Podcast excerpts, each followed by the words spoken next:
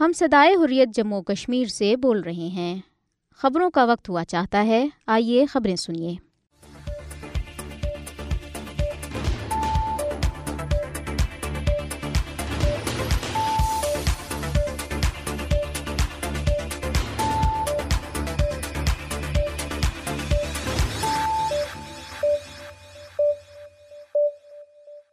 بسم اللہ الرحمن الرحیم، یہ صدائے حریت جموں کشمیر ہے۔ اب آپ عبد الرحمن سے خبریں سنیے۔ سب سے پہلے اہم خبروں پر ایک نظر۔ بھارت کے غیر قانونی زیر قبضہ جموں کشمیر میں سیاسی ماہرین اور تجزیہ کاروں نے کہا ہے کہ کشمیری اور فلسطینی گزشتہ سات دہائیوں سے زائد عرصے سے بھارت اور اسرائیل کے شیطانی گٹھ جوڑ کا شکار ہیں۔ کل جماعتی حریت کانفرنس کے غیر قانونی طور پر نظر بند چیئرمین مسرت عالم بٹ نے شہدائی بج بہاڑہ کو ان کی برسی کے موقع پہ شاندار خراج عقیدت پیش کرتے ہوئے غیر قانونی بھارتی تسلط سے آزادی اور حق خودارادیت کے حصول تک جدوجہد جاری رکھنے کے کشمیریوں کے عزم کا اعادہ کیا ہے۔ بھارتی پیراملٹری بارڈر سیکورٹی فورس کے اہلکاروں نے بائیس اکتوبر انیس سو ترانوے کو ضلع اسلام آباد کے علاقے بج بہاڑہ میں پچاس سے زائد بے گناہ کشمیریوں کو اس وقت شہید کیا تھا جب وہ حضرت بل درگاہ سری نگر کے بھارتی فوجی محاصرے کے خلاف احتجاج کر رہے تھے۔ نیشنل کانفرنس کے نائب صدر عمر عبداللہ نے علاقے میں میڈیا کی حالت پر شدید تشویش کا اظہار کیا ہے۔ بھارتی ریاست مغربی بنگال کے ضلع دیناج پور میں ہندوتوا جماعت بھارتیہ جنتا پارٹی کے رہنما نے ایک تیرہ سالہ لڑکی کو آبرو ریزی کا نشانہ بنایا۔ ادھر مہاراشٹر میں ایک پولیس اہلکار نے دو مسلمان نوجوانوں سے نام پوچھ کر ان پر گولیوں کی بوچھاڑ کر دی، جس کے نتیجے میں عظیم سعید نامی نوجوان جاں بحق جبکہ دوسرا زخمی ہو گیا۔ شوری زدہ بھارتی ریاست چھتیس گڑھ میں بھارتی فوجیوں نے دو افراد کو ہلاک کر دیا۔ اب خبریں تفصیل کے ساتھ۔ کل جماعتی حریت کانفرنس کے غیر قانونی طور پر نظر بند چیئرمین مسرت عالم بٹ نے شہدائی بج بہاڑہ کو ان کی برسی کے موقع پہ شاندار خراج عقیدت پیش کرتے ہوئے غیر قانونی بھارتی تسلط سے آزادی اور حق خودارادیت کے حصول تک جدوجہد جاری رکھنے کے کشمیریوں کے عزم کا اعادہ کیا ہے۔ بھارتی پیراملٹری بارڈر سیکورٹی فورس کے اہلکاروں نے بائیس اکتوبر انیس سو ترانوے کو ضلع اسلام آباد کے علاقے بج بہاڑہ میں پچاس سے زائد بے گناہ کشمیریوں کو اس وقت شہید کیا تھا جب وہ حضرت بل درگاہ سری نگر کے بھارتی فوجی محاصرے کے خلاف احتجاج کر رہے تھے۔ مسرت عالم بٹ نے نئی دہلی کی بدنام زمانہ تہاڑ جیل سے ایک پیغام میں کشمیریوں پر زور دیا کہ وہ تحریک آزادی کے خلاف مذموم بھارتی منصوبوں کو ناکام بنانے کے لیے اپنی صفوں میں اتحاد و اتفاق کو مزید مضبوط بنائیں اور اقوام متحدہ کے چارٹر اور عالمی ادارے کی متعلقہ قراردادوں کے مطابق اپنی سیاسی جدوجہد کو جاری رکھیں۔ انہوں نے بھارتی فوجیوں کی طرف سے مقبوضہ علاقے میں جاری انسانی حقوق کی سنگین خلاف ورزیوں اور مودی کی جبر استبداد کی پالیسی کی شدید مذمت کی۔ مسرت عالم بٹ نے شہدائی بج بہاڑہ کو خراج عقیدت پیش کرتے ہوئے کہا کہ کشمیری آزادی کے مقدس مقصد کے لیے اپنی جانیں قربان کرنے والوں کو کبھی فراموش نہیں کریں گے۔ انہوں نے بج بہاڑہ قتل عام سمیت بھارتی فوجوں کے ہاتھوں رونما ہونے والے اس طرح کے قتل عام کے تمام واقعات کی غیر جانبدارانہ تحقیقات کا اپنا مطالبہ دہرایا۔ انہوں نے کہا کہ جب تک تنازع کشمیر کو اقوام متحدہ کی قراردادوں کے مطابق حل نہیں کیا جاتا اور کشمیریوں کے خلاف گناونے جرائم کے مرتکب افراد کو انصاف کے کٹہرے میں نہیں لایا جاتا، تب تک بے گناہ انسانی جانیں ضائع ہوتی رہیں گی اور خطے میں غیر یقینی صورتحال برقرار رہے گی۔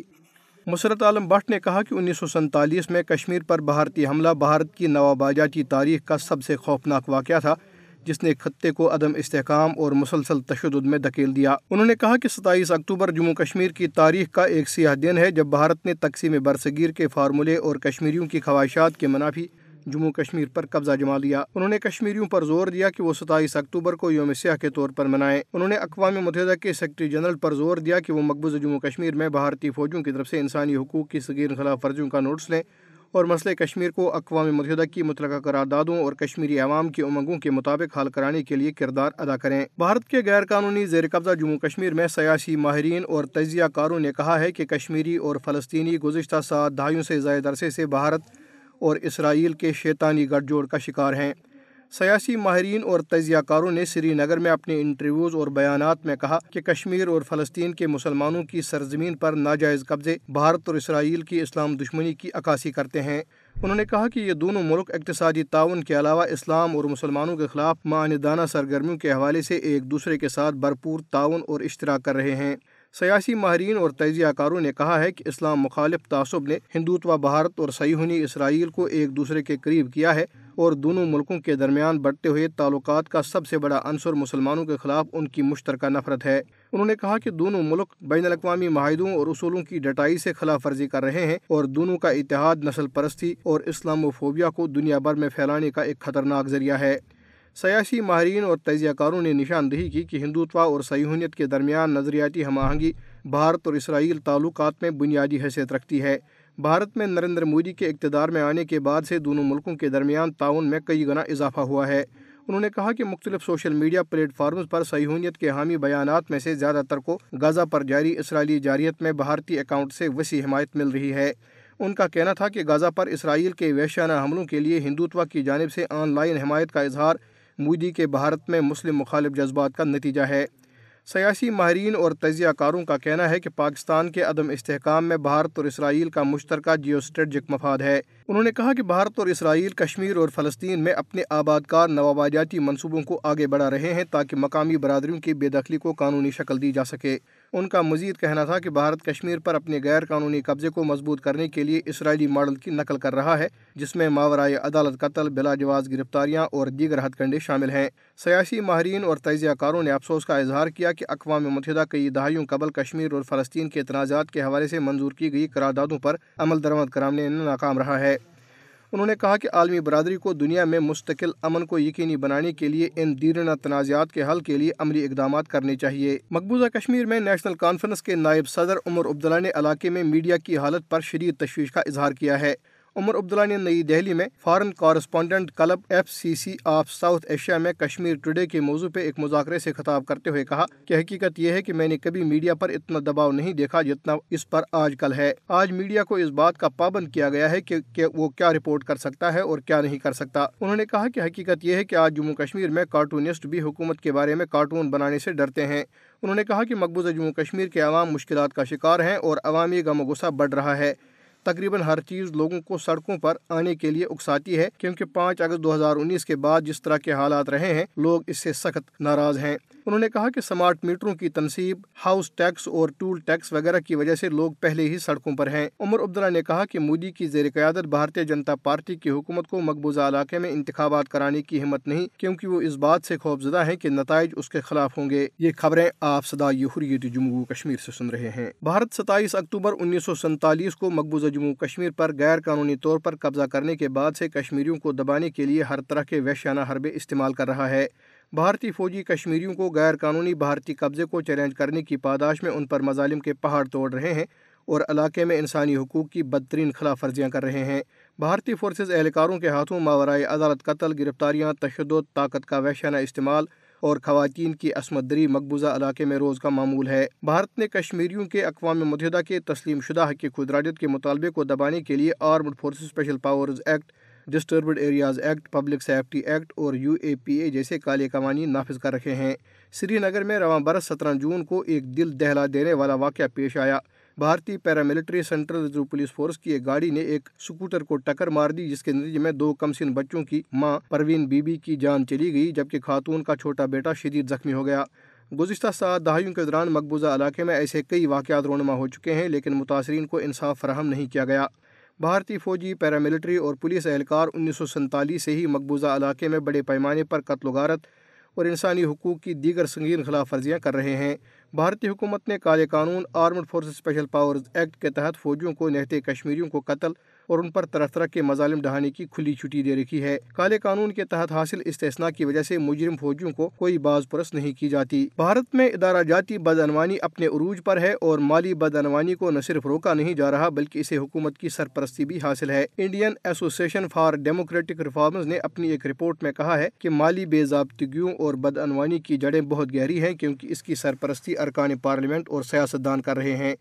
ٹرانسپیرنسی انٹرنیشنل کی طرف سے دو ہزار بائیس میں رپورٹ کردہ کرپشن پرسیشن انڈیکس میں بھارت کو ایک سو اسی ممالک میں پچاسویں نمبر پر رکھا گیا ہے۔ کرپشن پر سپیشن انڈیکس ممالک اور خطوں کی درجہ بندی اور اس بنیاد پر کرتا ہے کہ ان کا سرکار شعبہ کتنا کرپٹ سمجھا جاتا ہے۔ دو ہزار اکیس میں ٹی ای سی پی آئی نے اپنی رپورٹ میں صحافیوں اور سماجی کارکنوں کو لاحق خطرے کو اجاگر کیا جو پولیس، سیاسی عسکریت پسندوں، جرائم پیشہ گروہوں اور بدعنوان اہلکاروں کے حملوں کا شکار ہوئے۔ رپورٹ میں کہا گیا ہے کہ حکومت کے خلاف بولنے والی سول سوسائٹی کی تنظیموں کو سیکورٹی، ہتک، عزت، بغاوت، نفرت انگیز تقاریر اور توہین عدالت کے الزامات اور غیر ملکی فنڈنگ کے ضوابط کے نام پر نشانہ بنایا گیا۔ نریندر مودی حکومت کی طرف سے بدعنوانی کی سرپرستی کا اندازہ بھارت کے سب سے بڑے سکینڈلوں میں سے ایک سے لگایا جا سکتا ہے، جس میں اڈانی گروپ شامل ہے۔ نریندر مودی کے قریبی دوست گوتم اڈانی کی قیادت میں اڈانی گروپ اس وقت سے شدید دباؤ کا شکار ہے جب رواں سال چوبیس جنوری کو امریکی ادارے ہینڈ برگ ریسرچ نے اپنی رپورٹ میں کہا تھا کہ یہ گروپ کئی دہائیوں سے لین دین میں دھوکہ دہی اور شیئر کی قیمتوں میں ہیرا فیری میں ملوث رہا ہے۔ بھارتی سیاستدان، بزنس ٹائکونز، بیوروکریٹس اور فوجی قیادت اس بدعنوانی سے استفادہ کرنے والوں میں شامل ہے۔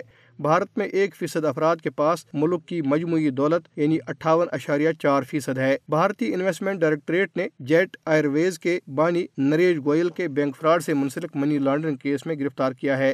وہ مبینہ طور پر قرضوں کے نائے دہندہ ہیں، جس سے کٹرا بینک انڈیا کو پانچ سو تینتالیس کروڑ روپے کا نقصان ہوا۔ دو ہزار تیئیس میں بھارتی معاشرے میں بدعنوانی اور معاشی تفریق کے بڑھتے ہوئے رجحان کو مختلف بین الاقوامی اور ملکی رپورٹوں میں مسلسل اجاگر کیا گیا، جن میں آکسفیم رپورٹ دو ہزار تیئیس، ہینڈ برگ رپورٹ دو ہزار تیئیس، corruption perception index, crony capitalism index اور اکنامک فریڈم انڈیکس شامل ہیں۔ بھارت کے غیر قانونی زیر قبضہ جموں کشمیر میں پیپلز ڈیموکریٹک پارٹی کی سربراہ محبوبہ مفتی نے غزہ پر اسرائیلی جارحیت کے خلاف سری نگر میں ایک احتجاجی مظاہرے کی قیادت کی۔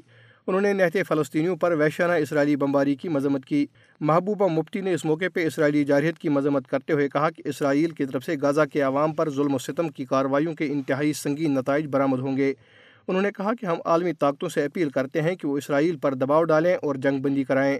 فلسطین کو ظلم کا سامنا ہے، وہاں خوراک، ادویات اور دیگر ضروریاتی زندگی موجود نہیں، لوگوں کو پر بم برسائے جا رہے ہیں اور گولیاں برسائی جا رہی ہیں۔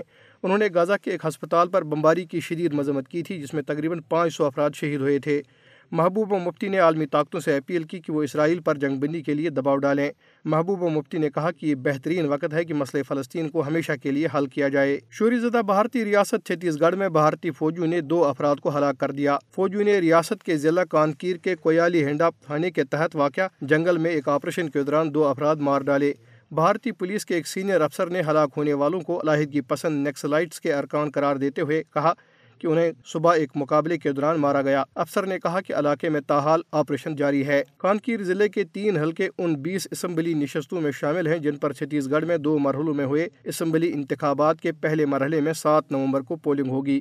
بتایا جاتا ہے کہ بی جے پی حکومت نے ریاست میں انتخابات سے قبل مسلمانوں، عیسائیوں اور دلتوں سمیت اپنے مخالفین کو ختم کرنے کے لیے بڑے پیمانے پر آپریشن شروع کر دیا ہے۔ بھارتی ریاست مہاراشٹر میں ایک پولیس اہلکار نے دو مسلمان نوجوانوں سے نام پوچھ کر ان پر گولیوں کی بوچھاڑ کر دی، جس کے نتیجے میں عظیم سعید نامی نوجوان جاں بحق جبکہ دوسرا زخمی ہو گیا۔ یہ نفرت انگیز واقعہ مہاراشٹر کے شہر تھانے میں آٹھ روز قبل پیش آیا۔ متاثرہ نوجوانوں کے اہل خانہ کا کہنا ہے کہ پولیس اس معاملے پر رفع دفع کرنے کے لیے دباؤ ڈالتی رہی۔ دو مسلمان نوجوان تھانے کے علاقے پڑگا میں بائک چلا رہے تھے کہ ایک سنسان علاقے میں سورج دیورام نامی پولیس اہلکار نے انہیں روکا، ان سے نام پوچھے اور نام جانتے ہی ان پر گولیوں کی بوچھاڑ کر دی۔ فائرنگ کے نتیجے میں تیس سالہ عظیم سعید اور ان کا چچا زاد بھائی ستائیس سالہ فیروز شیخ زخمی ہو گئے۔ عظیم بعد میں ہسپتال میں دم توڑ گیا جبکہ فیروز تاحال زیر علاج ہے۔ پولیس نے ملزم سورج دیورام کو گرفتار کر لیا ہے، وہ ممبئی پولیس کی کوئک ریسپانس ٹیم کے ساتھ وابستہ ہے۔ بھارتی ریاست مغربی بنگال کے ضلع دیناج پور میں ہندوتوا جماعت بھارتیہ جنتا پارٹی کے رہنما نے ایک تیرہ سالہ لڑکی کی آبرو کو آبروریزی کا نشانہ بنایا۔ یہ واقعہ پیر کی رات کو پیش آیا۔ رپورٹس میں کہا گیا ہے کہ بی جے پی رہنما نے لڑکی کو اپنی دکان پر بلایا اور اس کی عصمت دری کی۔ لڑکی کو بعد میں اس کے اہل خانہ اور پڑوسیوں نے بے ہوشی کی حالت میں پایا۔ لڑکی کے اہل خانہ کی شکایت پر پولیس نے بی جے پی رہنما کو گرفتار کر لیا۔ مغربی بنگال میں ہی بدھ کی شام ضلع مالدہ میں ایک خاتون کی اجتماعی عصمت دری کی گئی۔ متاثرہ خاتون کے شوہر نے بتایا کہ اس کا اپنے کچھ پڑوسیوں سے ایک پلاٹ کی ملکیت پر جھگڑا چل رہا ہے۔ بدھ کے روز ان کی بیوی پلاٹ پر لکڑیاں جمع کرنے گئی، جہاں تین افراد جن کے ساتھ میری لڑائی چل رہی ہے نے میری عصمت دری کا نشانہ بنایا۔ بھارت کے غیر قانونی زیر قبضہ جموں کشمیر میں نیشنل کانفرنس کے نائب صدر عمر عبداللہ نے علاقے میں میڈیا کی حالت زار پر شدید تشویش کا اظہار کیا ہے۔ پاسبانی حریت جموں کشمیر نے ستائیس اکتوبر کو ریاست بھر میں یوم سیاہ منانے کی اپیل کر دی۔ آزاد کشمیر کے دارالحکومت مظفر آباد میں چیئرمین پاسبانی حریت عزیر احمد غزالی، جماعت اسلامی کے رہنما راجا آفتاب احمد خان، پیپلز پارٹی کے رہنما شوکر جاوید میر عثمان علی ہاشم اور دیگر نے پریس کانفرنس سے خطاب کیا۔ ستائیس اکتوبر انیس سو سینتالیس کو بھارت نے مقبوضہ جموں کشمیر پر غیر قانونی فوجی قبضہ جما لیا تھا۔ انیس سو سینتالیس میں بھارتی حکومت نے کشمیری عوام کی مرضی اور منشا کے خلاف ریاست پر قبضہ کیا تھا۔ جموں کشمیر کے عوام ستائیس اکتوبر کو سیاہ جھنڈے لہرا کر بھارتی قبضے کے خلاف احتجاج کریں گے۔ ستائیس اکتوبر کو برہان وانی شہید چوک سے انخلا انخلا بھارتی فوجی انخلا ریلی کا انعقاد کیا جائے گا۔ کشمیری عوام بھارتی فوجیوں کا انخلا اور حق کی خودارادیت کا مطالبہ کرتے ہیں۔ آزاد کشمیر بھر میں ستائیس اکتوبر کو یوم سیاہ منایا جائے گا۔ اس کے ساتھ ہی صدائے حریت جموں و کشمیر سے خبریں ختم ہوئی۔ کشمیر کشمیر کشمیر کشمیر تقدیر لگے توفیر لگے، آگ اور شعلوں سے بنی تصویر لگے، ظلم و جبر کی زنجیروں میں اسیر لگے، خون جگر سے لکھی ہوئی تحریر لگے، خون جگر سے لکھی ہوئی تحریر لگے، آج مجھے کچھ ایسا میرا کشمیر لگے، آج مجھے کچھ ایسا میرا کشمیر لگے، مظلوموں پہ ظالم کے یوں پہرے ہیں، سانس رکی ہے خون رگوں میں ٹھہرے ہیں، آہو زاری بولے صدمے گہرے ہیں، آہو زاری بولے صدمے گہرے ہیں، پر انسان نما یہ لوگ تو بہرے ہیں، گہری نیند میں مومن کا ضمیر لگے، گہری نیند میں مومن کا ضمیر لگے، آج مجھے کچھ ایسا میرا کشمیر لگے، آج مجھے کچھ ایسا میرا کشمیر لگے، تقدیر لگے توفیر لگے، تقدیر لگے توفیر لگے، وہاں ظالم سروں کو جوڑ کے قابض ہوتا ہے، درندے گھروں پہ چھوڑ کے قابض ہوتا ہے، معصوم نگاہیں پھوڑ کے قابض ہوتا ہے، معصوم نگاہیں پھوڑ کے قابض ہوتا ہے، دل کا کعبہ توڑ کے قابض ہوتا ہے، بابری مسجد کی مقبوضہ جاگیر لگے، بابری مسجد کی مقبوضہ جاگیر لگے، آج مجھے کچھ ایسا میرا کشمیر لگے، آج مجھے کچھ ایسا میرا کشمیر لگے، کشمیر کشمیر کشمیر کشمیر، قتل عام کے آج ہیں گرم بازار، وہاں گھر کو لوٹنے والے ہیں پہرے دار، وہاں دہشت گرد ہیں امن کے دعوے دار، وہاں دہشت گرد ہیں امن کے دعوے دار، وہاں اپنے ہی اپنوں کے لیے اغیار، وہاں غیر کے ہاتھ میں اپنوں کی تقدیر لگے، غیر کے ہاتھ میں اپنوں کی تقدیر لگے، آج مجھے کچھ ایسا میرا کشمیر لگے، آج مجھے کچھ ایسا میرا کشمیر لگے، تقدیر لگے توفیر لگے، تقدیر لگے توفیر لگے،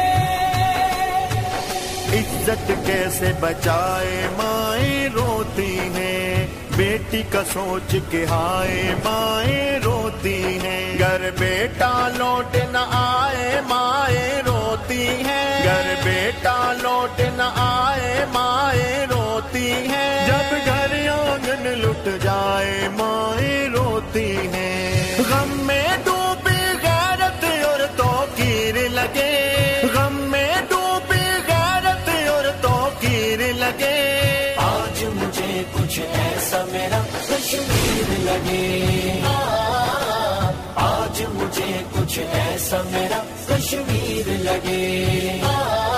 کشمیر کشمیر